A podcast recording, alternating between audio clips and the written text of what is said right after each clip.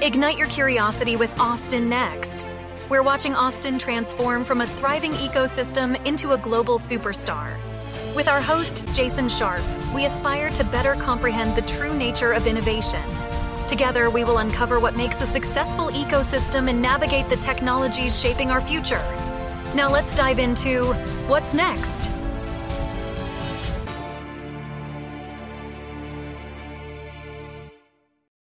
New business growth has exploded in recent years, enabled by new innovative tools, and a tech stack built to allow anyone who wants to be an entrepreneur to be one.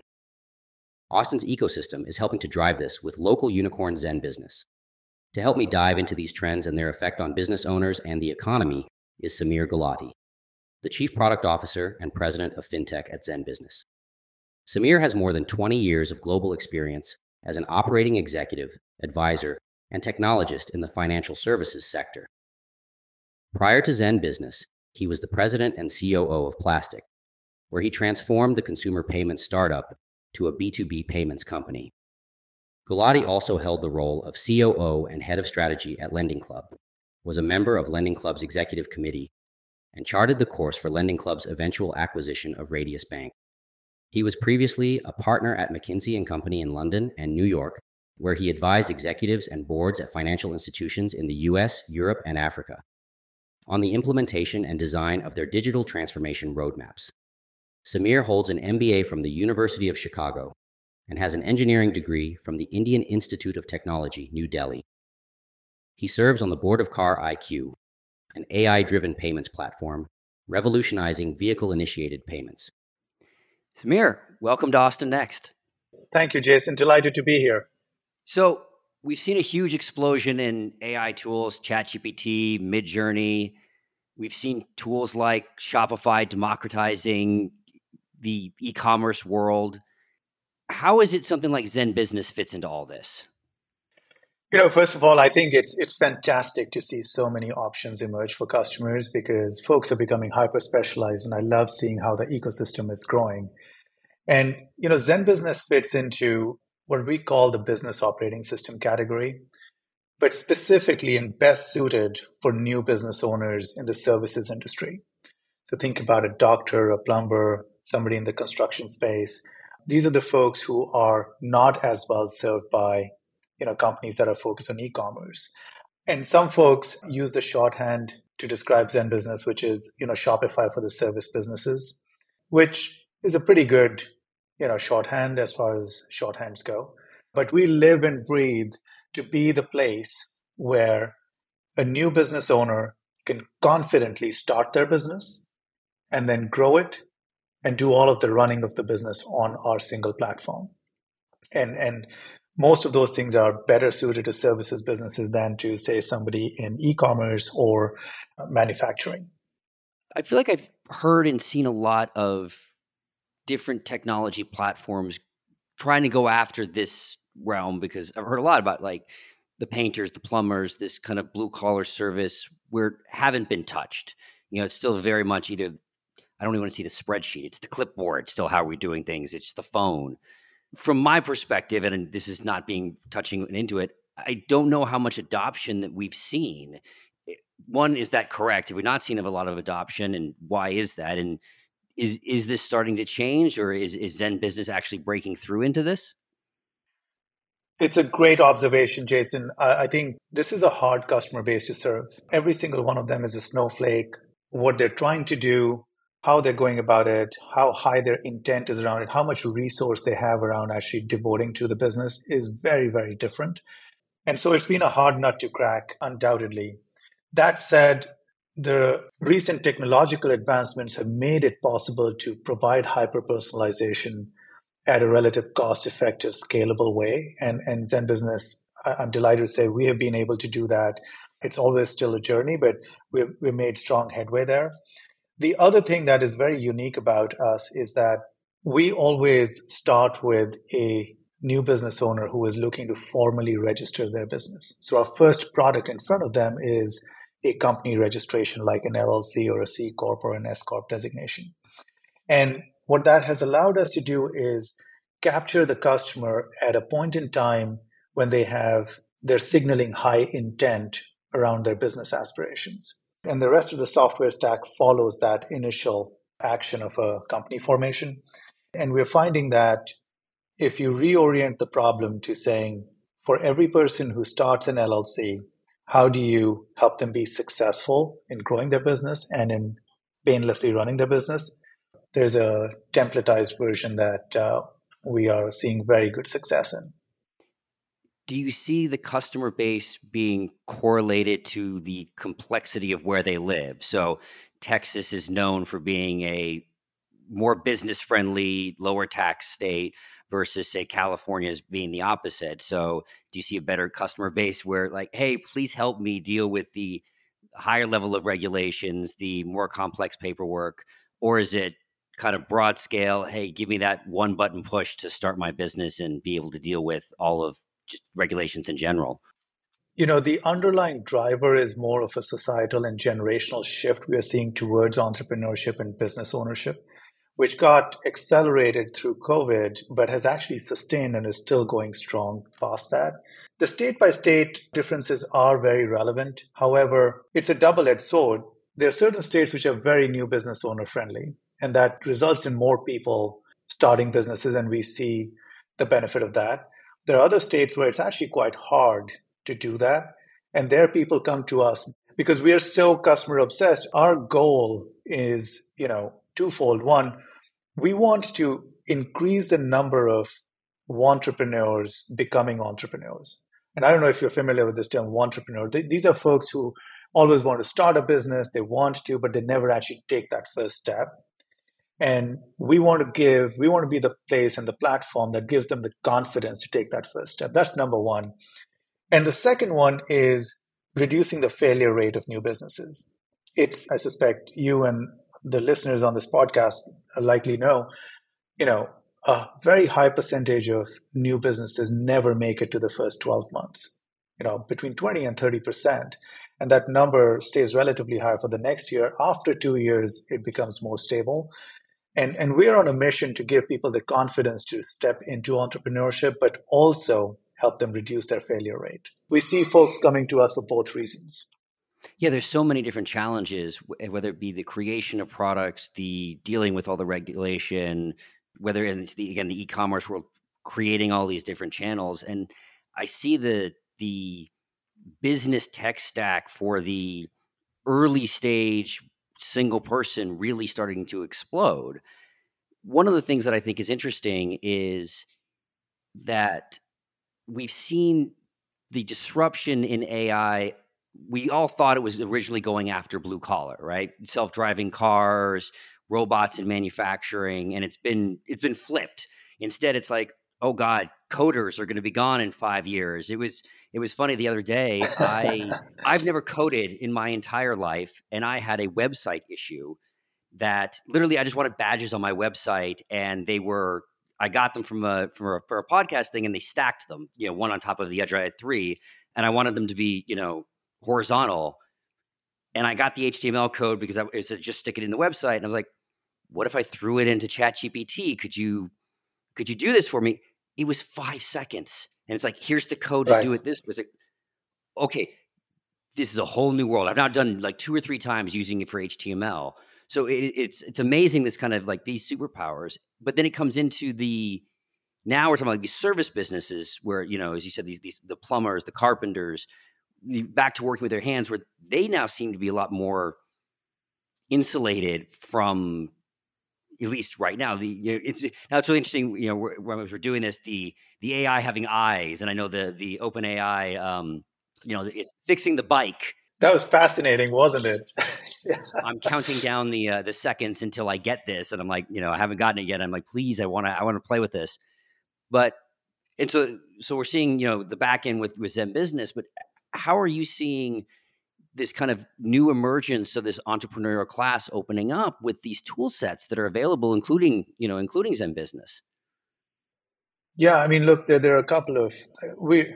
I think as a human race, not to be grandiose, but I think this is true. As a human race, we're still in the very early stages of figuring out what this actually means for us. And there are questions that range all the way from the what does it mean to have a soul anymore? And is that the only differentiator to, you know, how is this going to impact us, our, our jobs? And, and by the way, you're the first person that brought up the soul on the podcast. So you're a first. All right. there we go. There we go. Uh, I, I, suspect I will not be the last. But but in the near term, I think what is uh, very very obvious is that people who use the AI tools will be better off than the ones who don't. I agree. You know, I'll, I'll leave the existential question aside for this discussion around will AI replace humans or not. But without a shadow of doubt, humans that are using AI will win against humans that are not using AI. And and if you if you agree with that thesis, we are translating that into our platform in asking ourselves the question, what are the tools that our customers should be using to run their businesses? And and you know, asking this group of new business owners, many of who are doing this as a side hustle in addition to their full-time job, asking them to educate themselves on AI and how to modulate that to their context is too much of an ask. And and so we are shouldering that responsibility and we are incorporating AI tools for them to use on our platform. As an example, you know, a lot of new business owners struggle with creating a marketing plan. They might go to a business coach, they might look for a marketing consultant. We have given them the ability in our experience to create a personalized marketing plan using ChatGPT. And, and because we did your, your business formation, we know your location, we know your industry, we know you know the business thesis behind it we know when you incorporated it to some extent how much money you're making so our ability to feed that into chat gpt in a very automated personalized way without you having to learn anything about ai just delights us when we see people using that and building their business on the back of that similar example to your website thing the other area where we're using this is we have a website builder product because we believe that you know in this day and age as a new business owner, you have to have a digital presence for customers to find you. We find that you know a significant number of our customers never actually build their business website. And now we have the tools, Jason, to build it for them, when in the past it was cost prohibitive. So, what a large company could do in the past, we are now able to make that available using the latest tools and technology and really leveling the playing field in many ways as the platform that provides these tools to them in a hyper personalized way. Incredibly exciting stuff. I want to take it out a, couple steps, you know, the second and third order effects. Your Zen business is, is super successful. And let's just take a small region because when you think about some of the businesses we're talking about, they don't necessarily scale geographically. So I've got 50 different, let's take plumbers in, in, in my example, and they're all using Zen Business to create their marketing plan there's going to be a set of overlap in that creation of the marketing plan that we're not going to see a lot of necessarily we'll see some personalization but it's going to end up being i think in many ways a, a, race to the bottom. How do we add in innovation? How do we add in creativity? Because we're not going to see that that cycle of individual know-how individual creativity individual interest uh, you see what i'm saying? Yeah, I think whether, you know, technology has gotten to a place where everyone looks and feels the same and there's no differentiation, I think is the question you're asking. I think there's a risk of that. First of all, I don't believe we are anywhere close to that happening broadly. I'm sure in certain very specific areas that's happening. But history has shown us, Jason, that every time there has been a technological wave that has threatened the status quo with a race to the bottom. That has actually happened, but in parallel, new business models have emerged. Right when the internet first came Uh, into the fore and became this widespread phenomenon, there was this thing of like, oh my God, distribution is going to completely get wiped out. And anyone who had an advantage there, that's a race to the bottom. Well, as history has shown us, the internet was the driver of so many more new business models that you couldn't have imagined in a world pre-internet. And and today, some of the world, you know, the, the, the most successful companies in the world were birthed out of that, what was seen initially as a race to the bottom. So I'm optimistic about, you know, us figuring this out around new, new needs that emerge. And I, I think as I look at Zen business, the concept of a company that we help register as the first step in your business journey. I suspect we will see some redefinition of that also in the next few years, which I don't know what it'll look like, but I'm pretty excited to, you know, be in the thick of helping figure it out. Well, and how do you think about if we and I agree, not everyone would look the same. I'm concerned about, or not concerned, but thinking around the, and go with me with the scenario for a second, where all the marketing plans look relatively the same because we're in, if we have a relatively similar service, plumber in this case, and a relatively similar market, is this then the competitive dynamic where the person is at an advantage who doesn't use Zen Business? Or does Zen Business create an ability for someone to pull different levers that allow them to be different enough to have an advantage. Obviously, if everyone presses the single button and says, "Great, give me your standard marketing plan," and if you know ten of ten do that, then it's we're going to create the, you know, it's relatively the same business. But how do you enable the person who is going to be work harder, is going to be different of those ten plumbers to utilize your services in a different way to have a competitive advantage? Great question, and I think what the other thing uh, this technology allows us to do on behalf of our customers is to help them be more specific and less generic. So, as an example, if we if we take plumbers uh, as an example, you know, there are folks who are focused on commercial properties, even in the same local area. There, there are folks who are particularly good at you know remodels as opposed to the handyman kind of plumber. And in the past, the only way this person could sharpen their messaging and hence their marketing plan would be through you know this right word of mouth advice my uncle was an entrepreneur and i go to him for advice or i go and listen to 10 different influencers on youtube and get heavily confused or there's some master plumber i follow and i kind of look at content they're putting out maybe i should do that. It's a very confusing world out there.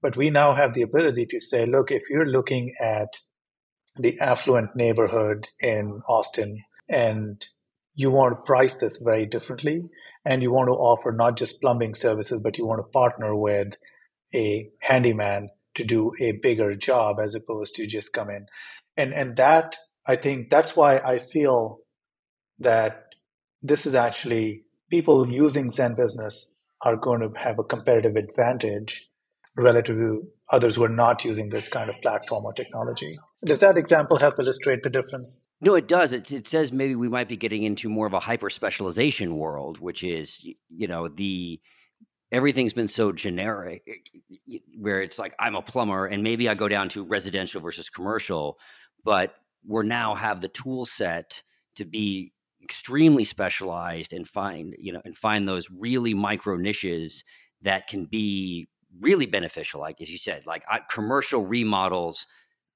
i can really build out that niche and it's a large enough one to be able to do and i've got the tool set to actually build out the marketing plan for that uh, and so like no that that really is interesting and as you in one of the things that i want to then circle back to you said is that your at least your primary uh, customer right now is the net new i want to start a business and go into that I'm sure that there's a lot of people who already started a business who would then benefit from a lot of the tools, you know, whether it's you know, obviously they've maybe already incorporated.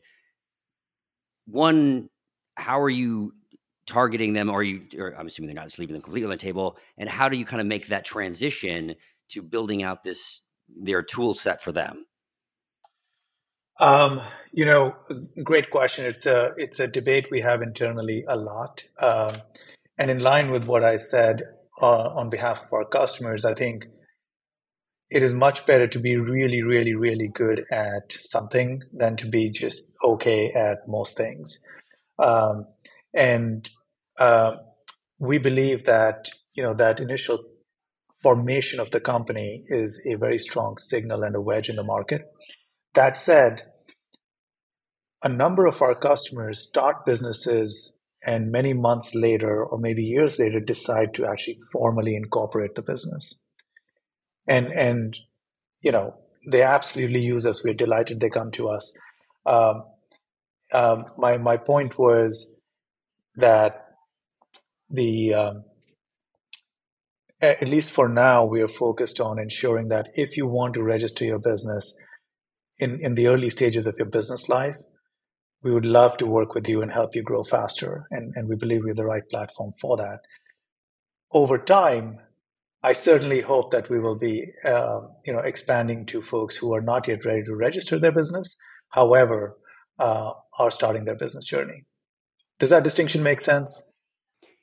It does. I just think of when we're getting back to something you'd said before about like the the generational divide, and I think that there are thinking stepping away from Zen business itself, but just thinking about the the productivity benefits generally to us economically.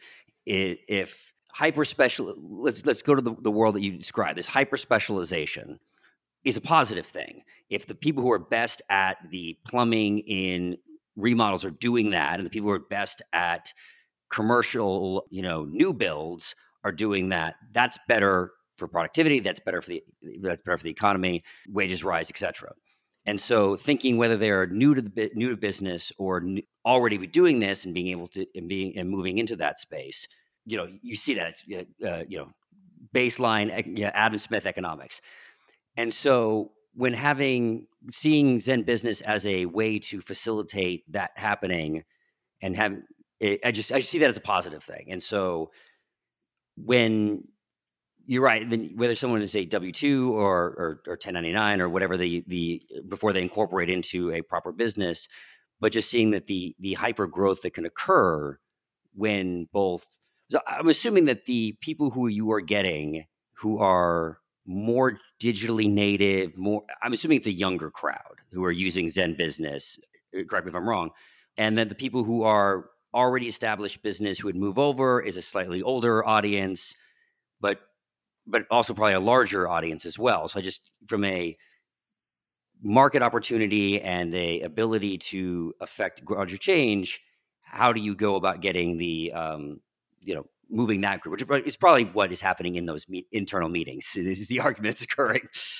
Yeah, it's it's it's more a question of when versus if is how I would answer that. Right? It's, we certainly believe that you gotta stay focused on winning in the market you're in before you spread your wings. And honestly, last year, five more than five million Americans registered in LLC. It's a massive market just in itself. And that number has been an all time high for the last two or three years running. Right? It keeps growing and it keeps breaking new records. So there, there's a lot to do and help folks with right there. But without a doubt, the scale we're operating at this point, Jason, that next opportunity set is definitely knocking, and it, that that knocking is getting louder every day, which is a good thing, right? I love having that problem. Yes, uh, high, high, demand, people wanting wanting the product. That's that's always a good position to be in. When you have five million people starting a new company and all of these different stacks of technology, whether it's the you know the the back end automation, the Shopify and e-commerce, these AI, all these different tools, how close are we to the one button company, which is like I want to, you know, it's the prompt engineer. I want to create this. Go, all of it's created. I mean it's a it's a fun concept, but it, it, it seems tantalizingly close. I would agree, and I love the concept. By the way, I, I really do. I do believe that we will see a version of that in the not too distant future. Uh, we're pretty close in a couple of subsectors, which are pretty much all digitally native, where the service itself is delivered digitally. I think those are the ones that will see that first. You know, at, at Zen Business, we are working towards that goal with a very strong customer obsession of how do we make it completely painless for you to really get a business stood up and, and going. And and you know the thing we think about internally is how do we free you up from all of the other stuff so you can spend 80% of your time in either getting customers or serving customers? And you know that's a high bar already. And once you get there you get to the next logical conclusion of like how do I make that 100%, right? Including in how you serve your customers. So I love the concept. And, you know, the one button push company, we talked about the one button part. I do want to come back to what I said earlier. the company part is also, I think, going to get redefined in ways that you and I or others listening to this can't even imagine today. And I think that's something that I'm pretty excited about seeing uh, where that takes us. Because today, you know, the definition of a company is you have registered it with the with the Secretary of State. You have a name that is protected in that state. You do business as somebody, and you might be a sole owner, or you might have partners. How that evolves, whether it is groups of people, whether it is partial shares, whether it is people running multiple companies, becomes so much easier and in vogue because now you can. These are all exciting directions that we haven't even seen emerge yet. I had a recent episode on uh, decentralized science, and we had uh, you know DAOs on, and one of the things we were talking about was not so much on the science itself, but just on the institutional changes and how governance and funding was leading to different projects and different ideas being formed. And so, if we look at the nature of the companies and whether it's, I mean, you said it's a sole proprietorship or groups of people or how we organize can be leading to different types of activities being done. Right. I mean, I mean, think about if AI can drive productivity for people using those tools to a level where uh, you can do two full-time jobs in a 40-hour week. That really questions what a full-time job even means. So, you know, that's just one example of where this might go. But in entrepreneurship and new business ownership itself, we are seeing a pretty clear shift, Jason, of folks who used to be nine to five and five to nine, had two jobs. That profile is clearly shifting towards a nine to five and a side hustle. Mm-hmm. And we see that every single day where folks come in and they tell us, I'm registering a business through you because I'm starting a side hustle as a first step, either towards full running a business full time or because I'm looking for extra income for my family. And so we actually do see, as you said, certainly our demographic skews younger, but it also skews towards uh, more diverse, underrepresented folks. They're they're using this as a way to expand their income potential, and you know the the quote unquote the American dream is getting redefined, frankly, at a global stage through new business ownership we hear a lot about you know AI regulation a lot and in changing regulations constantly. I mean, I, I remember this is way back the day, but I, I had to do a, a PowerPoint slide once on um, healthcare regulation. And the one thing that I could tell you was it was speeding up. The, the length of time between each regulation was speeding up. As, one, how do you see regulation directly affecting companies like Zen Business? And two, when you're doing things like LLC uh, and, and registration, how do you keep up with all of the different rules and laws? Because, as you said, like if we're going to register in Texas versus California versus Florida versus Alaska, you need to keep up so that when you're register when you're doing this, you got to make sure that you're compliant. And, and where does and then how does if things get screwed up, is the company to blame? Does that business at fault? How does that all come to play? It's a great question. And, you know, that is a challenge that is ever present, frankly. And so we have, you know, a team that stays up to date uh, on, because we operate in all 50 states, on, on the regulatory requirements on behalf of our customers every single day. In fact, we also have line of sight into what regulation is coming down the tubes. And what we need to build for our customers to keep it as painless as possible for them. But yeah, it's more than a full time job. We do take accountability for it uh, as long as, you know, in terms of informing and doing things for our customers. But to be honest, when we're informing folks, new business owners are so busy, Jason, they don't always take action, right? So people do get fined for filing something late uh, or for not filing their taxes on file, uh, which, which is unfortunate to see. But we're always there to be able to help them. We also have, as an example, we have a product called Worry Free Compliance, which basically for monitors these things for you and um, recognizing that sometimes mistakes are made. You know that that includes the ability for you to file an amendment free of cost outside of the package and so on and so forth. So we we're trying, but honestly, it, it's a moving target every single day. They, they never make it easy for you. yeah, but but you know what what keeps us going and energized is if it is complicated for us, just imagine how impossible it is for our customers to stay abreast of this. And and so we take that responsibility very very seriously because they don't have the resources that we are privileged to have. And and we feel like given who we want to be for them, we we got to stay on top of it uh, every single day. Yeah, and and the problem is it's never regulations are never I'd say quote unquote logical. There, there's a reason behind the way that they've been done, but you can never just assume well it must be this way or that way. It's was done a particular way. I, I want to pivot for a moment from Zen what ZenBusiness does to ZenBusiness itself.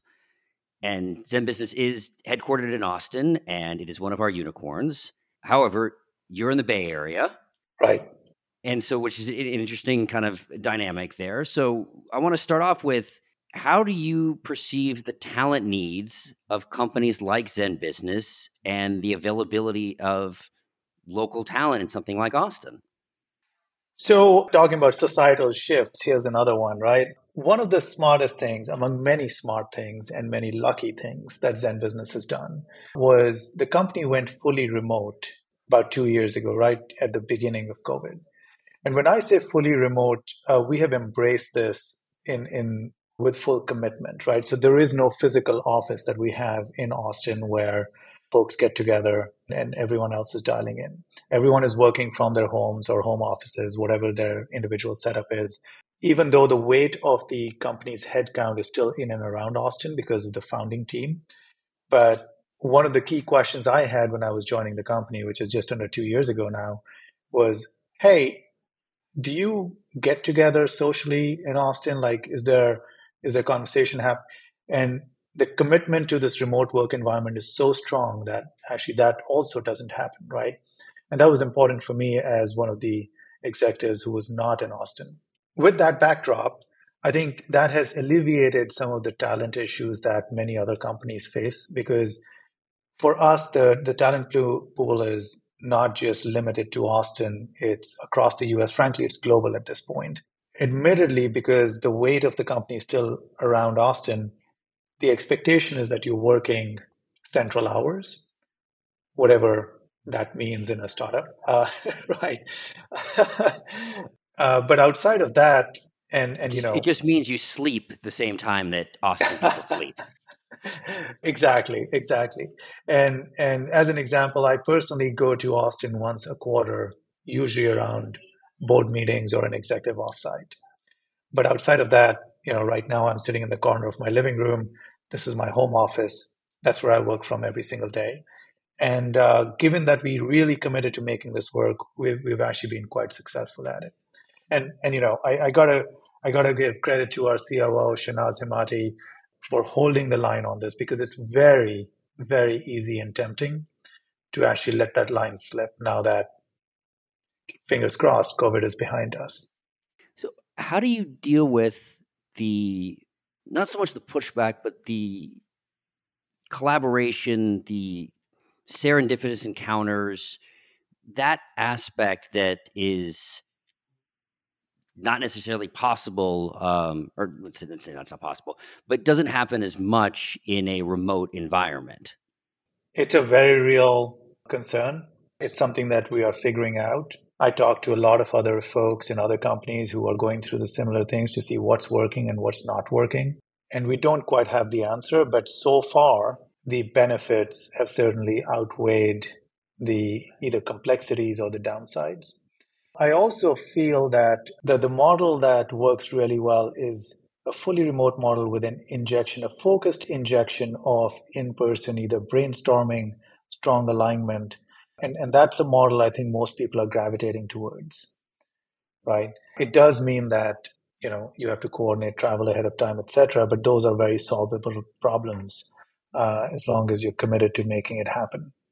So one of the things that I've seen recently, and this is from both from afar and in person, is that the VC community is pushing back on the remote pretty hard. Now, one question, and you said this was you joined two years ago. So when they went fully remote, do you need a certain scale to go remote? So when you're at seed and A, does it not make any sense because there's just you're not at the stage to be able to scale and you still need that constant iteration versus the size that zen is at and you can say yeah we could we, are at a point now i mean one of the things I, I always kind of uh, joke when, when, especially the larger companies, Amazon or JP Morgan, they're like, you must be in person. We don't do remote. I'm like, you do remote. You have 50 offices around the world. Like, what are we talking about here? You've always been remote. You just happen to be in office in different locations. What is that, right? Versus, no, we're 20 people. That's slightly different when we're talking about remote. Look, I think the world is pretty divided at this point on, you know, what just a little bit, you think? yeah, yeah, you know, just minor divergence on what the successful model is. I honestly gotta, uh, I gotta say, you have to extend that question to saying, what is a successful model for us? And that is a function of your business model, but also of your stage. I, I do believe that the stage of the company matters. If you're already at a place where a number of your processes are repeatable and they're already at scale, I think it's it's a lot easier in my view to operate in a very remote way.